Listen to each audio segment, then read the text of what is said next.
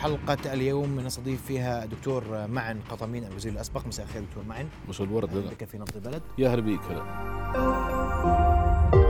رؤيا بودكاست. نبحث في هذه الحلقة ثلاثة محاور أو محورين وانعكاسهما على ثالث محور آه، أول حول تحديث القطاع العام والمنظومة التي أعلنتها الحكومة. نتحدث أيضا عن قانون الاستثمار الجديد وانعكاس كل ذلك على الفقر والبطالة في الأردن. دكتور معن أبدأ من تحديث القطاع العام. نعم. والحكومة أعلنت عن إلغاء وزارات دمج وزارات عن خطة آه، طويلة الأمد لترشيق الجهاز الحكومي تطوير الخدمات الحكومية والتسهيل على المواطنين. أسمع وجهة نظرك بهذه الخطة. بسم الله الرحمن الرحيم. والصلاة والسلام على سيد المرسلين. طبعا كلنا تابعنا مع بعض أول امبارح آه، تقريبا لما أطلقت الحكومة آه، خطة تحديث القطاع العام. تأتي هذه الخطة ضمن منظومة يفترض أنها متكاملة من تطوير ال- الأنظمة في المملكة الأردنية الهاشمية اتجاه المئوية يعني التحديث السياسي الرؤية الاقتصادية تحديث القطاع العام وهكذا. اليوم إحنا كنا ننتظر أنا شخصيا كنت أنتظر آه القطاع شوف القطاع العام هو الممكن للرؤية الاقتصادية. يعني إذا بنتكلم عن الرؤية الاقتصادية اللي تم العمل عليها وإطلاقها فالقطاع العام هو الممكن لها.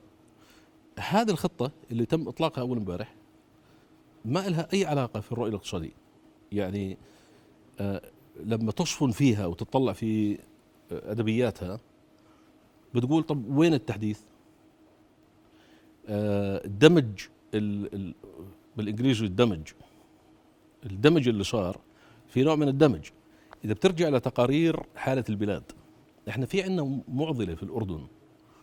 عبر عنها تقرير 2021 بدقة لما قال في فيما يخص تطوير القطاع العام قال إنه إحنا لنا تقريبا 20 سنة وإحنا نطلع منها الأفكار نطلع منها الخطط خطة تطوير قطاع عام خطة إصلاح وهكذا. وفي النهاية ما صارش عندنا ولا خطة تطوير حقيقية. وتأتي هذه الخطة لتحديث القطاع العام خارطة الطريق مثل ما سموها وأنا مستغرب تماما أنه شو المطلوب منها هاي؟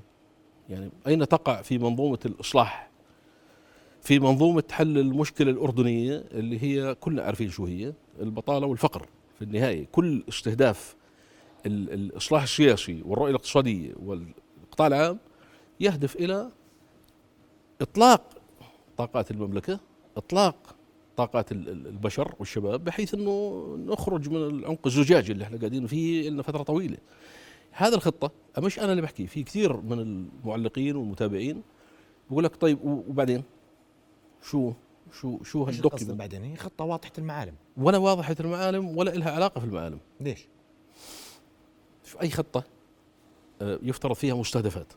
هلا اليوم لما تكلمنا عن تحسين الخدمات الحكومية إذا أنا متجه باتجاه هذه الخطة بتتكلم عن 2022 إلى 2025 بقول لك بدنا نعمل واحد اثنين ثلاثة أربعة.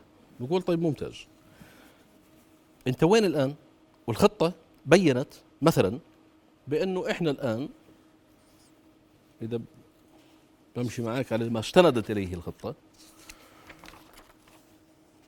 بيقول لك إحنا الآن في عندنا عدة مؤشرات عالمية. هذه المؤشرات العالمية إحنا مش سعيدين فيها مش مبسوطين فيها.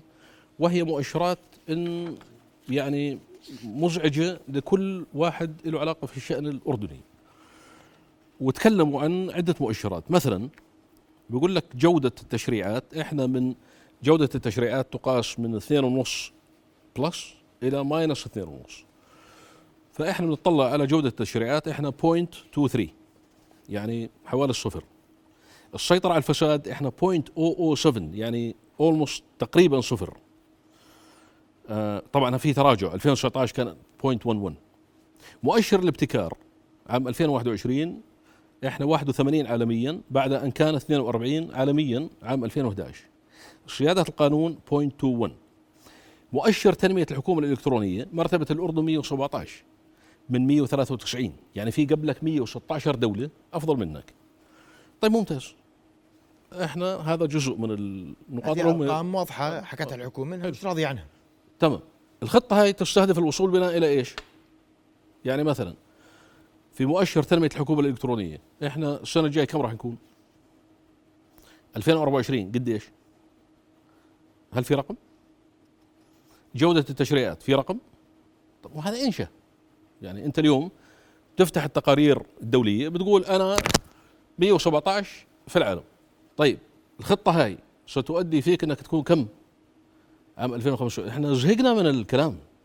يعني زهقنا من ال- الإنشاء. في النهاية أنت بتقول لي أنا واصل فيك إلى أين؟ صح؟ لما تتكلم عن تنافسية بتقول إحنا ترتيب الأردن في مؤشر رأس المال البشري مثلا 76 عام 2018 نزل إلى 115 عام 2020 حلو. 2025 كم راح توصله؟ مشان أمسكك أنا وأحاسبك.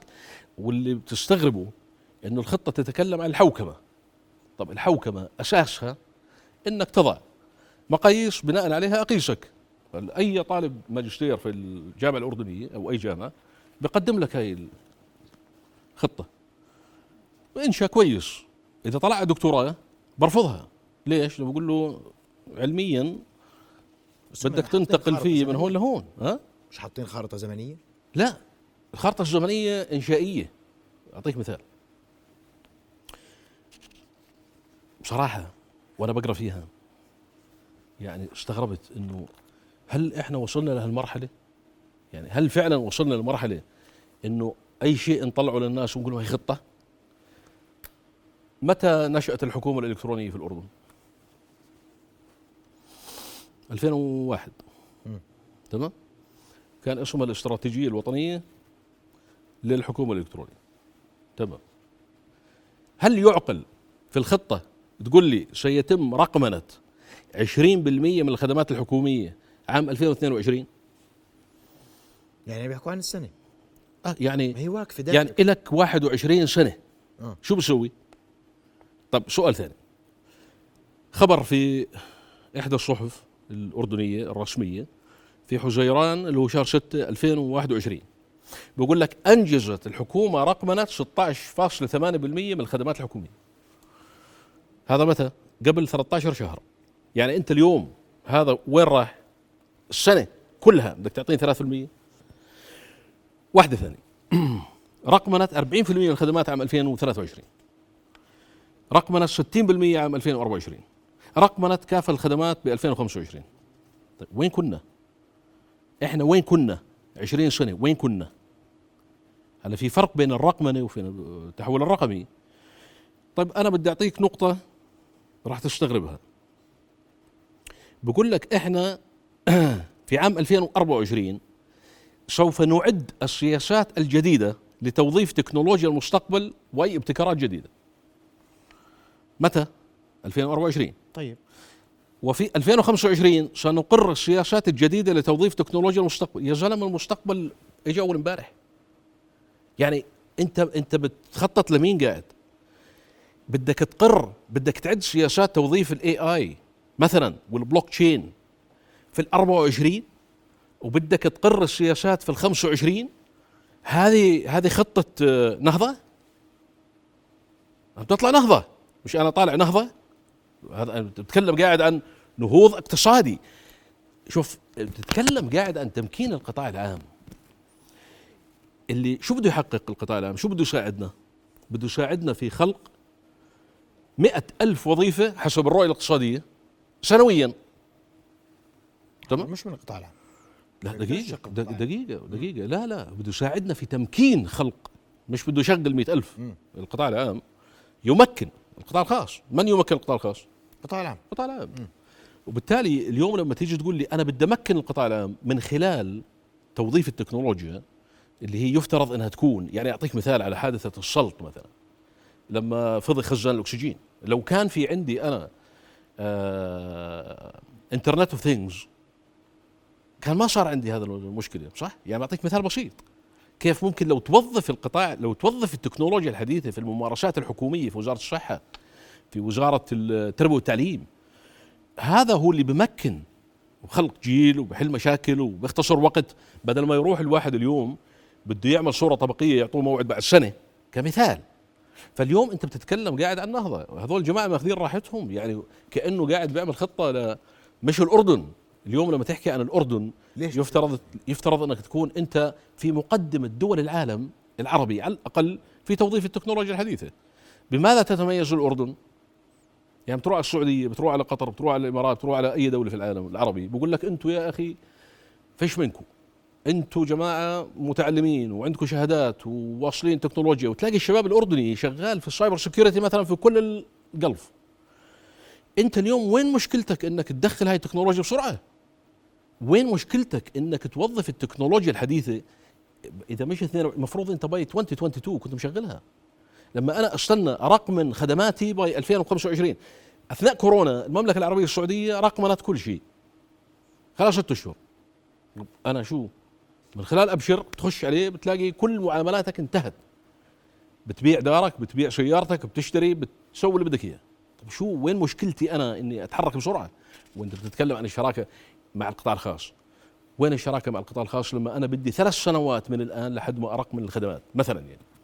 فأنا لما أطلع على المشروع هذا اللي قدامي بحس إنه اولا ما فيش مستهدفات. هو عبارة عن شغلات عادية. يعني شفناها زمان لما اجت حكومة السابقة ما كانت تتكلم عن نفس الشيء.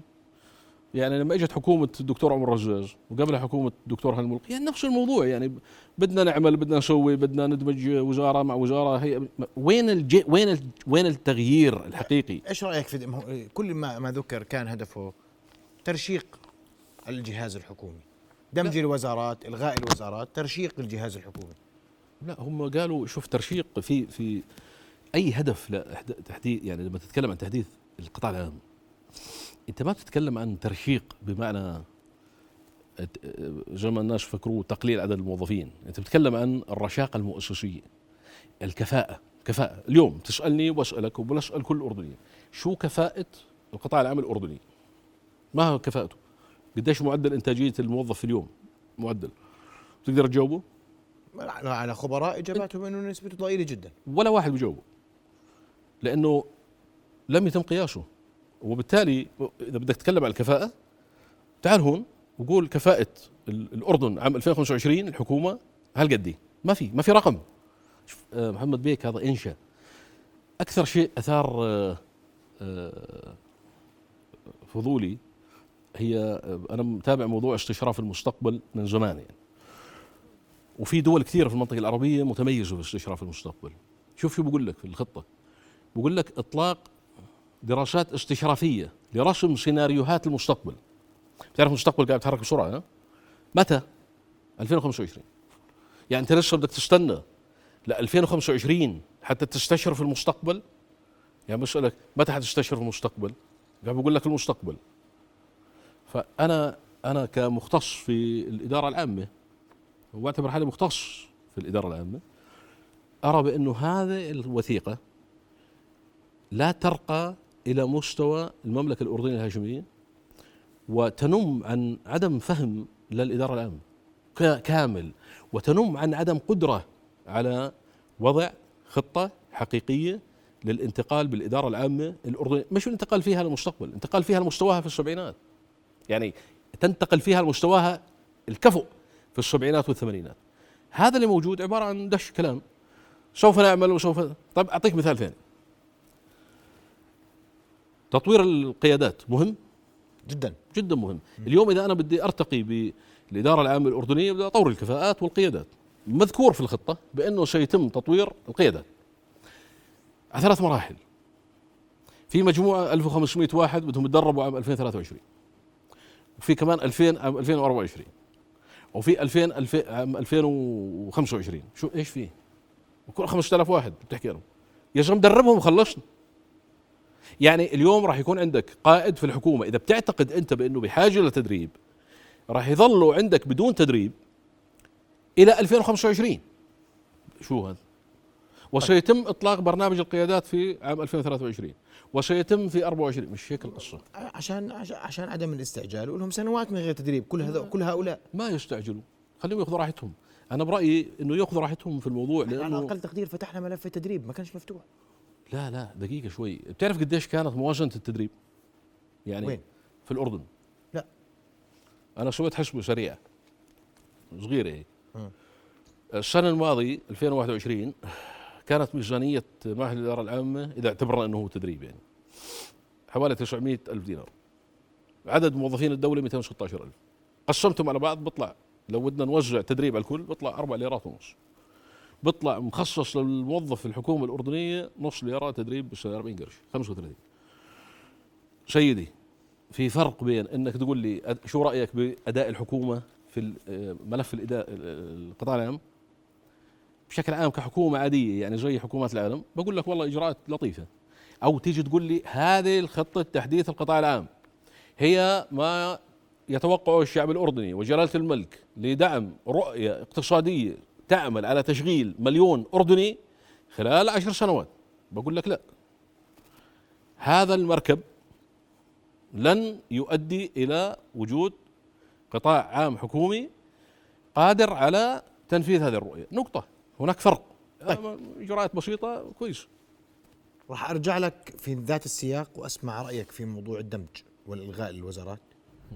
وهذا كان جزء من الخطة وجزء رئيسي ومطلب كان عند الناس. صحيح. نخفف عدد الوزارات ونرشق ال- الوزارات وننتهي من قصص ال ال 32 وزير في الحكومة الأردنية إنه هذا رقم كان ضخم جدا. صحيح. راح اسمع وجهه نظرك في هذا الموضوع بعد فاصل قصير. فاصل ومن ثم نواصل. ابقوا معنا.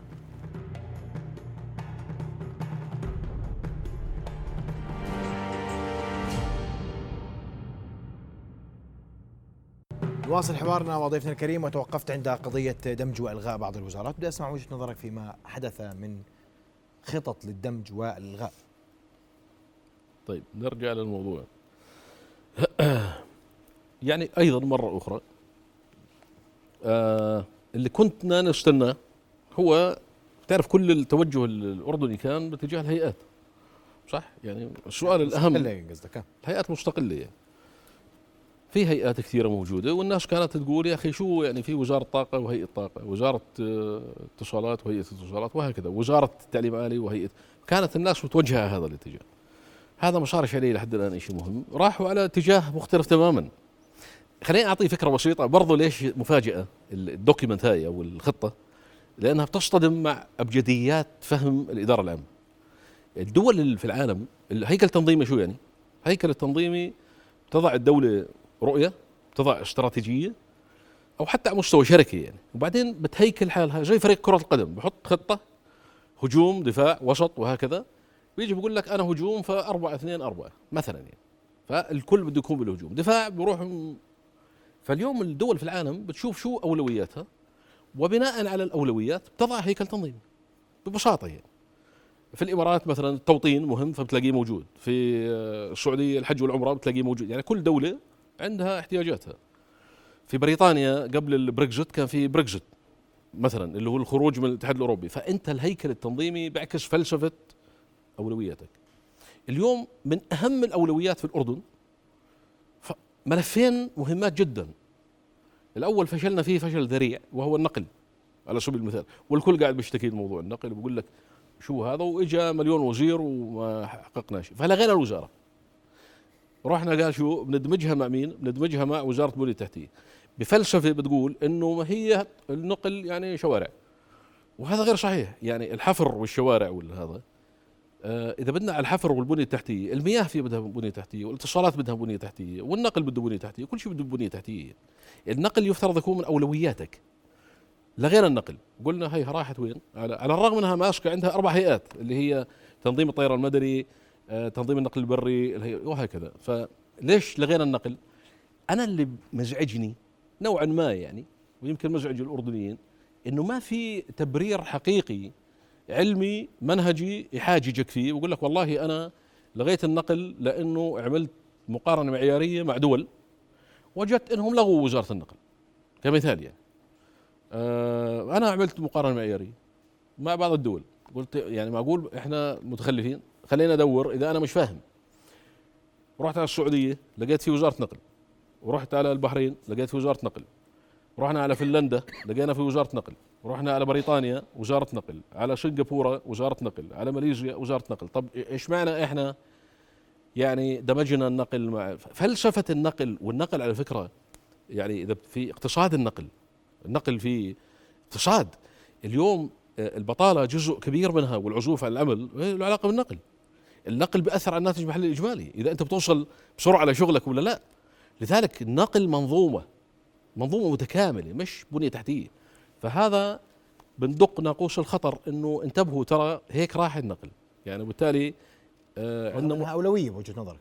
أنا أنا بوجهه نظر الأردنيين كلهم النقل أيوه. أولوية. نقل أولوية جلالة الملك طوهر بقول لك النقل نقل. اليوم القطار الباص السريع هذا اللي قعدنا فيه 15 سنة ضوئية ونسوي فيه. وهذا نقل. قديش عمل مشكلة؟ ولحد الآن عمل مشكلة لكل أردني. وعلى مداخلة بسيطة يعني. شارع فاضي بجنبه بتلاقي سيارة إسعاف. مش عارفة تطلع من الأزمة. طب يا أخي خليه لسيارات الإسعاف لسيارات الشرطة. مضبوط ولا لا؟ يعني بما إنه الشارع فاضي أنت رايح ماخذ من أهم شارع في المملكة مثلا شوارع المملكة ماخذ نص. والباص كل ساعتين بيجي لك في ثلاث ركاب شو هالكلام الفاضي هذا؟ فإذا عندك مشكلة نقل مش حلها إنك تدفن النقل تحت الأرض. البعض بيقول لك ما دفناه النقل له 20 سنة افتكر يس ها إحنا 30 40 سنة لم يتحرك. خلص شلنا الوزارة كلها. بنشيل الوزارة. شو إحنا شو ورانا؟ فهذا أول ملاحظة على موضوع النقل. موضوع ثاني أرق للأردنيين العمل شو بنسوي فيها؟ بنشيل العمل وزارة العمل أيضا شو أنا اللي صدمني؟ وأنا مصد... أنا على فكرة جايك وأنا مصدوم. ليش؟ لأنه أنا ما كنت أعتقد بصراحه إنه في غياب تام لفهم شو معنى قطاع عام. اللي اشتغلوا على الموضوع هذا مع احترامي الشديد لهم. لكن والله ما بنجحهم في مادة آه، تطوير قطاع عام بالثالث إعدادي. لأنه أنت وزارة العمل يا رجل شفت المنطق اللي بقول لك إيه بنودي منها شوية على وزارة الداخلية وبنودي شوية على وزارة التربية والتعليم وبنودي الباقي على وزارة الصناعة والتجارة. شو ها؟ لا وبعدين في التبرير بقول لك ما هو التفتيش. من صلاحيه وزارة الداخلية. طيب ممتاز. هلا بدنا نعطيهم أساسيات وزارة العمل كمان اشتغلنا هيك فترة بسيطة فيها. وفاهمين شوية إنه هذول فهم الإدارة العامة لما يكون في عندك ثلاث شغلات شو شو معنى هيكل تنظيمي لو في ثلاث شغلات قراب على بعض بروح بحطهم بوحدة إدارية مع بعض. ولا التفتيش موجود في الصحة ما توديه على وزارة الداخلية والتفتيش موجود في الصناعه والتجاره وديه على وزارة الداخلية. التفتيش مديرية التفتيش من أهم مديريات وزارة العمل والتفتيش على شو بتم مش على التصاريح فقط. التفتيش بتم على قانون العمل. قانون العمل في أسس يعني بتكلم عن حقوق العمال. تعرف قديش عملوا زيارة مديرية التفتيش السنة الماضية 2021 71 ألف زيارة ميدانية. مشان؟ بس بيفتش على تصاريح عمل؟ لا. بيفتش على عمالة الطفل. بيفتش على الصحة والسلامة المهنية. 14 ألف حادث صحة وسلامة مهنية السنة الماضية حسب إحدى التقارير في الأردن. كل 37 دقيقة في حادث. شو رأيك؟ هذا بدك تعطيه وزارة الداخلية شو هالكلام؟ بعدين في ترابط ما بين الفانكشنز يعني اللي بفتش بيرجع للوزارة بيحدث تغيير في سياسات العمل. إذا في ترابط ما بينهم. ما بصير تقول لي أنا بودي للتربيه والتعليم وبحطها شوية في اشلاء صارت. وزارة العمل تأسست 1976 تروح تلغيها؟ أقول لك أنا من هذا المنبر أنا متأكد أن هناك رشد كافي في المملكة بانه وزارة العمل شوف أنت ممكن تغيرها مش راح تلغي. وحنرجع هون ب 2024 واسألني حقول لك ما التغت لأنه أنا أدرك بأنه لسه في عندي قنوات تشريعية مستحيل يسمح مجلس النواب بإلغاء وزارة العمل يفترض يعني. طيب. أنا في عندي الآن وزارة عمل بدك تلغيها. طب والعلاقات الدولية؟ طب اليوم اتحاد العمال طلع تصريح هالقد. كيف أنت قانون الصناعة والتجارة بتخليه برضه مسؤول عن آه، علاقات العمال طب ما بزبطش ما هذا conflict of interest اسمه. تجار والصناع عندهم مصالح وزارة الصناعة والتجارة ساعدهم أعطيك مثال على هذه النقطة. تحديد الحد الأدنى للأجور كيف يتم؟ لجنة ثلاثية بقانون العمل. شو بيقول؟ بيقول لجنة ثلاثية واحد منها تمثل أرباب العمل واحد يمثل العمال ووزارة العمل. كفيصل بينهم. أرباب العمل بقول لك ما بنرفعش اتحاد العمال بقول لك لا بدنا نرفع. وزارة العمل بتشتغل اذا هذا سلطة الأجور اسمها وحدة في وزارة العمل. اذا هذا الدمج اللي أو هذا الإلغاء اللي قاعد بيتم الآن لوزارة العمل ممكن شو تعمل أنت؟ تقول لا بدي أسويها هيئة التشغيل مثلا. طب برضو نرجع لنحتكم للمقارنات المعيارية. ما إحنا يا, يا إحنا عايشين مع عالم يا إما إحنا عايشين في الميتافيرس الأردني. الميتافيرس الأردني يفترض أنه بيعمل benchmarking مع العالم. benchmarking يعني مقارنة معيارية.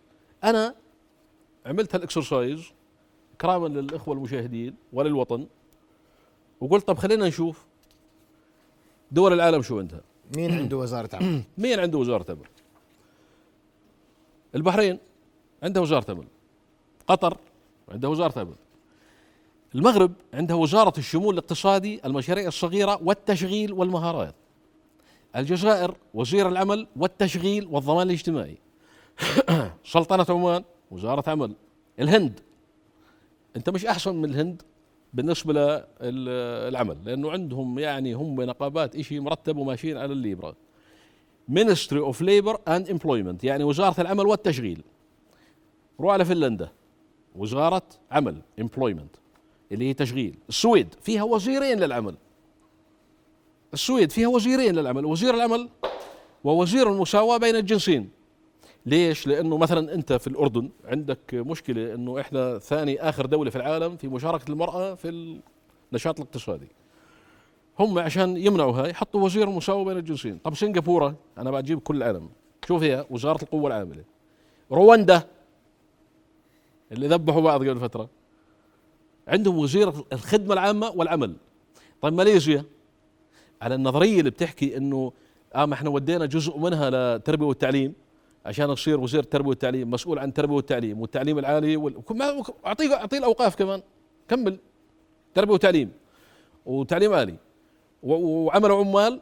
شو ظل؟ واعطيه الصحة وخلصني. صار عندي وزارة واحدة اسمها وزارة كل شيء. ماليزيا وزارة تعليم وزارة تعليم عالي وزارة موارد بشرية وزارة ريادة أعمال مثلا.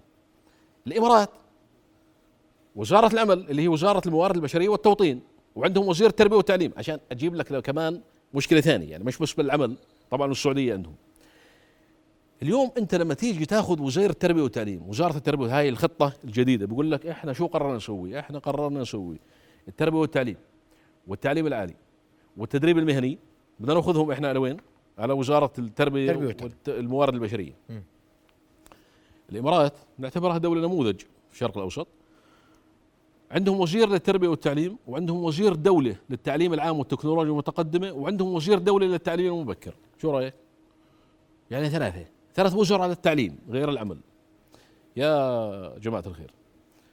شوف يعني هذا هذا الليفل المستوى اللي أنا شايفه أصبح عيب يعني صار مزعج حتى تحكي فيه. يعني مش مستوى إنه تيجي تناظرني وأناظرك وتقنعني وأقنعك. عبارة عن كيف تفوت أنت على محل وتلاخم ملاخمة؟ هذا ملاخمة. لا أنت رحت على الهيئات اللي إحنا بنحكي عنها. هيئة الطاقة الذرية. كل الأردن بدوروا على النووية ومش ملاقينه مثلا. في عندك هيئات. كل الأردن بقول لك يا أخي هاي شو سبب وجودها يعني؟ لو جيت قلت لي وزاره التعليم العالي أنا بدي أختصرها في هيئة الاعتماد الأكاديمي بقول لك والله يخلف عليك لو جيت قلت لي وزاره الطاقة بدي أختصرها في هيئة الطاقة والمعادن والثروات اللي مش عارف شو بقول لك أبدعت. أما أنت تركت هذا ورحت على الشيء اللي يعني شغال وكويس وكل العالم عنده إياه وقلت أنا بدي ألغي التربيه والتعليم وأجمعها مع التعليم العالي. التعليم العالي بقول لك عشان مخرجات العمل الربط بين مش هيك الربط بتم. الربط ما بتم إنك تعملها وزارة واحدة. في مجلس وزراء وفي استراتيجية وطنية للموارد البشرية. أنت دولة تقدر تشغل الكل على هذا الكلام. يعني أنت بدك تربط ما بتربط انه تدمجها كلها مع بعضها. ما هذا الكلام مش مزبوط لذلك أنا أنا متأكد بأنه هذه الخطة آه أنا متأكد تماما بأنها لن تجدي نفعا يعني حتى مع الزمن. لكن مشكلتها وين؟ إنه هذه الفرصة الأخيرة. يعني إذا خششت الدنيا ببعضها أنت هسه وسويت هذا الكلام. تعال عادي إيش قطبها؟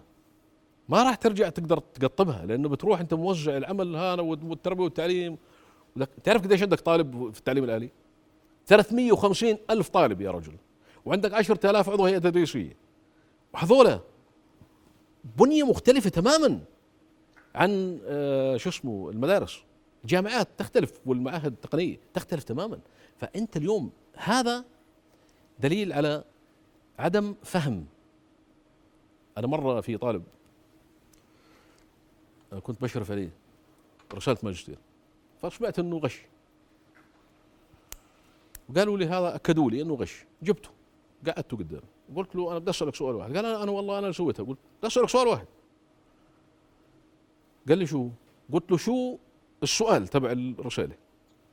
مش الجواب شو السؤال؟ قالوا أنا نسيت فهو مش عارف السؤال. هذه ال- الورقة لا تجيب على السؤال. هم مش عارفين شو السؤال. أين هي خطة تحديث القطاع العام؟ التي تليق في المئوية الثانية والتي تحقق رؤى جلالة الملك وتعالج الخلل الموجود في الاقتصاد الأردني؟ نقطة. أين هي؟ هذا السؤال. هذه مش الجواب. خذها واعطيني الجواب. وهم غير قادرين على إعطائك الجواب وأنا عارف تماما بأنهم غير قادرين. طيب بعد فاصل قصير سأنتقل لموضوع قانون الاستثمار. وفي أبدا قانون الاستثمار حديث واضح عن الفقر والبطالة. تمام. لأن المفروض الاستثمار يعالج هي بالمية. الجزئيات بعد فاصل قصير نواصل ابقوا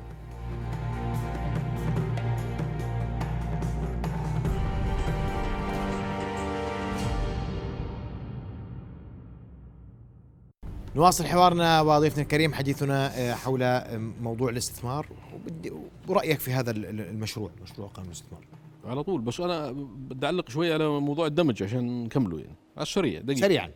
يعني برضو عشان نعطيه حقه. يعني وزارة الثقافة والشباب آه، أنشئت وزارة الثقافة والشباب عام 1977 يعني قديش مرة خلال السنوات الماضية رجعنا شباب فك شباب جيب شباب جيب الثقافة ودي الثقافة. أنا ما عندي مشكلة. حط الثنتين مع بعض. بس شو الهدف؟ يعني لو انك قلت لي لا كوني دمجت الثقافة مع الشباب سوف أحقق الوفورات التالية؟ بقول لك ممتاز. سوف أحقق الأهداف التالية؟ بقول لك ممتاز. ما أعطيتني. بس قلت لي راح أدمجهم. طيب. التواصل الحكومي برضه نفس العملية. مرة وزارة إعلام مرة وزير إعلام مرة وزير دوله مرة وزارة إعلام مرة وزارة إعلام مرة وزير إعلام. وأنا في عندي وزير متابعه للتنسيق مثلا موجود في الحكومة. هذا هذا وزير دولة. مش هو بيعمل تواصل حكومي؟ طيب مش الأساس إنه يكون هناك تقوية للسبع مش عندنا 97 هيئة ومؤسسة حكومية؟ طب قوي دوائر الإعلام فيهم. اللي بده يتواصل بده يكون عنده نية التواصل مش إنه اعمل وزارة للتواصل الحكومي. طيب ماشي ليش ما تفعل هيئة الإعلام؟ ما هي موجودة. وتعمل لك هي الخطة الإعلامية وتشتغل عليها. طيب سؤال ثاني بدك تعمل وزارة إعلام. وزاره تواصل آه، حكومي. وبدك تحط تحتيها بتراء والتلفزيون الأردني. طب القناه المملكة وين؟ قناة المملكة. هي مستقلة ما هي. قناة المملكة. مستقلة ما هي مش حكومية؟ قناة المملكة حكومية. أنا بطلع بحكي عندك. بطلعش بحكي عند المملكة. بتلاقي في توجهاتها حكومية 100% هي حكومية. هي مؤسسة مستقلة. مؤسسة مستقلة حكومية. تأخذ دعم من الخزينة الأردنية. وبالتالي ليش ما تساويها بالتلفزيون الأردني؟ يعني التلفزيون الأردني. ليش تضعفه؟ مشان المملكة. المملكة تطلع والتلفزيون الأردني يضعف. لماذا؟ ما دامك عامل تواصل حكومي اعملها أمبريلا واحدة. اعملها هيئة إعلام موجودة. خلي هذول الجماعة كلهم يشتغلوا ضمن منظومة واحدة. حتى يكون في مساواة وفي عدالة. أنت عارف طبعا إنه يعني بتمنى أنا كل موظفين الدولة يأخذوا رواتب وامتيازات زي موظفين المملكة. وهذا شيء ببسطني. طيب، يعني لكن لما ما يكون عندي أنا موظفين الإذاعة والتلفزيون والتلفزيون الأردني يكون عندهم نفس المزايا اللي بتحققها وهم الاثنين بيشتغلوا لنفس الهدف بيكون عندي مشكلة أنا. طيب. على كل حال. برضو هذا هذا يعني أمر متروك للحكومة في هذا الجانب تحديدا في المجال الإعلامي وكل احترام لكل الزملاء في كل القنوات التلفزيونية وال- والهيئات الحكومية العاملة. الاستثمار لو سمحت. جاملهم جاملهم. زملائنا لهم كل الاحترام. والتقدير. وهو زملائنا كلنا. طيب تفضل. شوف نفس ال- ال- المعضلة اللي وانت بتصلح الورقة قانون البيئه الاستثماريه بتحس إنه نفس المشكلة. أنا عندي نفس المشكلة أ- بإيش؟ أنا بقول لك وين استثمار نفس المشكلة يا سيدي صلى النبي. يعني اليوم إحنا أنا بنطلق من رؤية واحدة صح؟ اليوم أفضل شيء سواه جلالة الملك إنه طلع رؤية تحديث الاقتصاد. صرنا نحتكم إلها. هل هذه الخطة أو القانون أو البرنامج سيساهم في حل هذا أو تحقيق هذه الرؤية؟ جيد. الرؤية بتقول هناك مستهدف حجم استثمار في المملكة حوالي 4 مليارات دينار أردني سنويا خلال عشر سنوات. نحكي عن 42 مليار. تمام؟ طيب الاستثمارات هاي بدها تيجي من جوا ومن برا. فإذا قانون الاستثمار في صلب تحقيق الرؤية. هذه الاستثمارات ستساعد في خلق وظائف بمعدل مئة ألف وظيفة سنويا. يعني عشرة سنوات بدي أعين فيهم مليون شاب أردني. ممتاز. هل هذا القانون اللي هو تحديث تحديث البنية البيئة الاستثمارية هل يخدم؟ أنا بقول لك لا. ليش لا؟ أنا بعطيك ليش لا. شوف تعرف لو تقارنه مع القانون اللي قبله؟ اللي كان موجود 2014 هذاك أوضح. أنا مستثمر. 2014 أوضح من هذا؟ آه طبعا. ليش؟ أنا بقول لك أنا مستثمر. م. افرض إنه أنا مستثمر. افرض. كوري. يعني أسوي لك هيك وقاعد ورا التلفزيون وبقول إيه طلعوا قانون استثمار. إلحقوا يا إخوان بدنا نستثمر في الأردن. أنا بشتغل في الرقائق. مش تشيبس تشيبس تبعت الرقائق المعدنية الإلكترونية. شوفوا لي هل هذه الدولة تستقبلني كمستثمر في الرقائق المعدنية؟ الإلكترونية. طيب. بفتح قانون استثمار. شو بقول لي؟ بقول لي بتقدم طلب وبندرس بنشوف إحنا شو نعطيك؟ امتيازات. طب هذاك على الأقل كان تلقائية الإعفاءات. هون ما فيش إعفاءات. سؤال أنا عندي وزير استثمار. الآن وزارة استثمار. وفي عندي مجلس استثمار. الآن. وفي عندي لجنة حوافز وزارية. وفي عندي مجلس وزراء. هذول الأربعة صاروا زمان كان الموضوع أسهل. كانت العملية من خلال الهيئة الموجودة. على الرغم إنه الهيئة ما كانش عندها أنياب. تعال الآن للأنياب دور عليها. أنياب. بتقدم طلبك كنت في هيئة الاستثمار بالنافذه الواحدة بيجي موظف البلديات بيأخذ الطلب بيرجع لوزارته بده يشوف القوانين الموجودة. اليوم نفس الشيء ما تغير شيء. اليوم لما تيجي تشترط على المستثمر كانوا حاطينها قبل فترة المستثمر الكبير بعدين غيروه على فكرة أول مرة طلعوا القانون في التاريخ حلو. حوالي 350 صفحة قبل شهر. فقالوا لهم يا جماعة آه، روقوا. نزلوا نزلوا طلعوه بأرشق. وكان في كونسبت المستثمر الكبير. بعدين قالوا لهم شو المستثمر الكبير؟ شيلوه. قالوا طيب المستثمر الكويس هذا اللي يعني عنده حق إنه يعترض على قرار هذا لازم يستثمر هنا. على الأقل 5 مليون دينار أو يشغل 300 اردني حلو؟ هذا معيار هذا معيار. أنا لو يجيني مستثمر بربع مليون دينار في الكورة ويشغل 50 أهم من واحد ثاني يجيني ب 5 مليون ويشغل 200 اذا وين النسبيه وين المحافظات؟ طيب أنت بهمك ترجع على رؤية التحديث الاقتصادي؟ في ثمان قطاعات تم تحديدها لها ميزة تنافسية وقالوا لك هذول القطاعات اللي إحنا بدنا ننميها. وينها؟ قانون الاستثمار لا يشير لها. هذا القانون تنظيم البيئة الاستثمارية مش ليس له علاقة في السؤال. هذا في مبحث ثاني يعني تسال عن فيزياء بجيب لك جغرافيا. اللي موجود هون واضح تماما. أنا بدي أمكن استثمار بقيمة أربعة أفهمك للمشاهدين. يا أخوان أربعة مليار دينار يعني حوالي 6 مليار دولار. خلال آخر عشر سنوات أقصى حد وصلنا 2.1 بليون دولار 2.1 مليار دولار استثمار خارجي. أنا اليوم بدي ستة. بدي بدي قانون ياكل الدنيا أكل. اليوم عدم وجود الحوافز في المناطق التنموية والحرة. طب أنت ما بتجيب في القانون هذا بتقول لي يا أخي تعال سهل لي إياها. قول لي إذا بتروح على الكورة بتروح على الشونة بتروح على معام بتروح على الطفيلة بتروح على الكرك المناطق المعثره هاي تستثمر فيها ب ألف دينار بعطيك طاقة وبعطيك أرض وبعفيك من الضرائب. وين المشكلة؟ تقول واضح وصريح. وين؟ لايمتى بدنا نضلنا إحنا نتلبد في الموضوع. إذا لم تكن واضحا غيرك واضحين. يعني اليوم أنت ما عندك سلعه وحيدة. هي الأردن. يعني البيئة الاستثمارية في الأردن. لا. أنت اوريدي جاء عندك مشاكل متفاقمة لها علاقة في ارتفاع تكاليف الإنتاج اللي بصيح منها الصناعي والخدماتي والضرائب العالية وارتفاع أسعار كل شيء وفي النهاية بدك تقول له بده ركز هذا على الإعفاءات.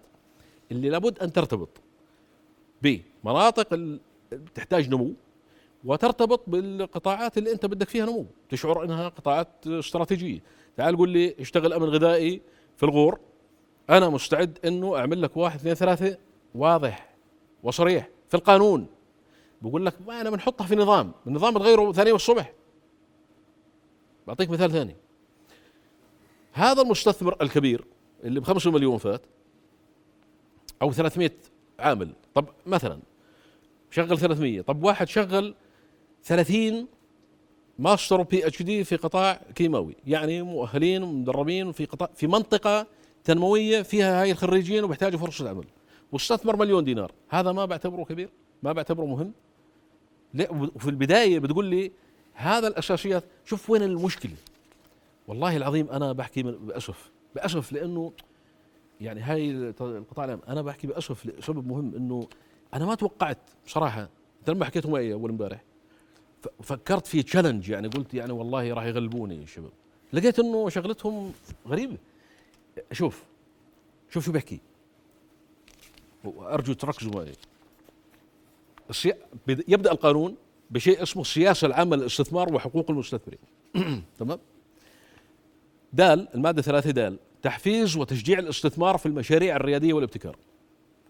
ابحث في كل القانون عن كلمة ابتكار أو مشاريع ريادية ما بتلاقي بس هو المذكوره بس في المبادئ العامة.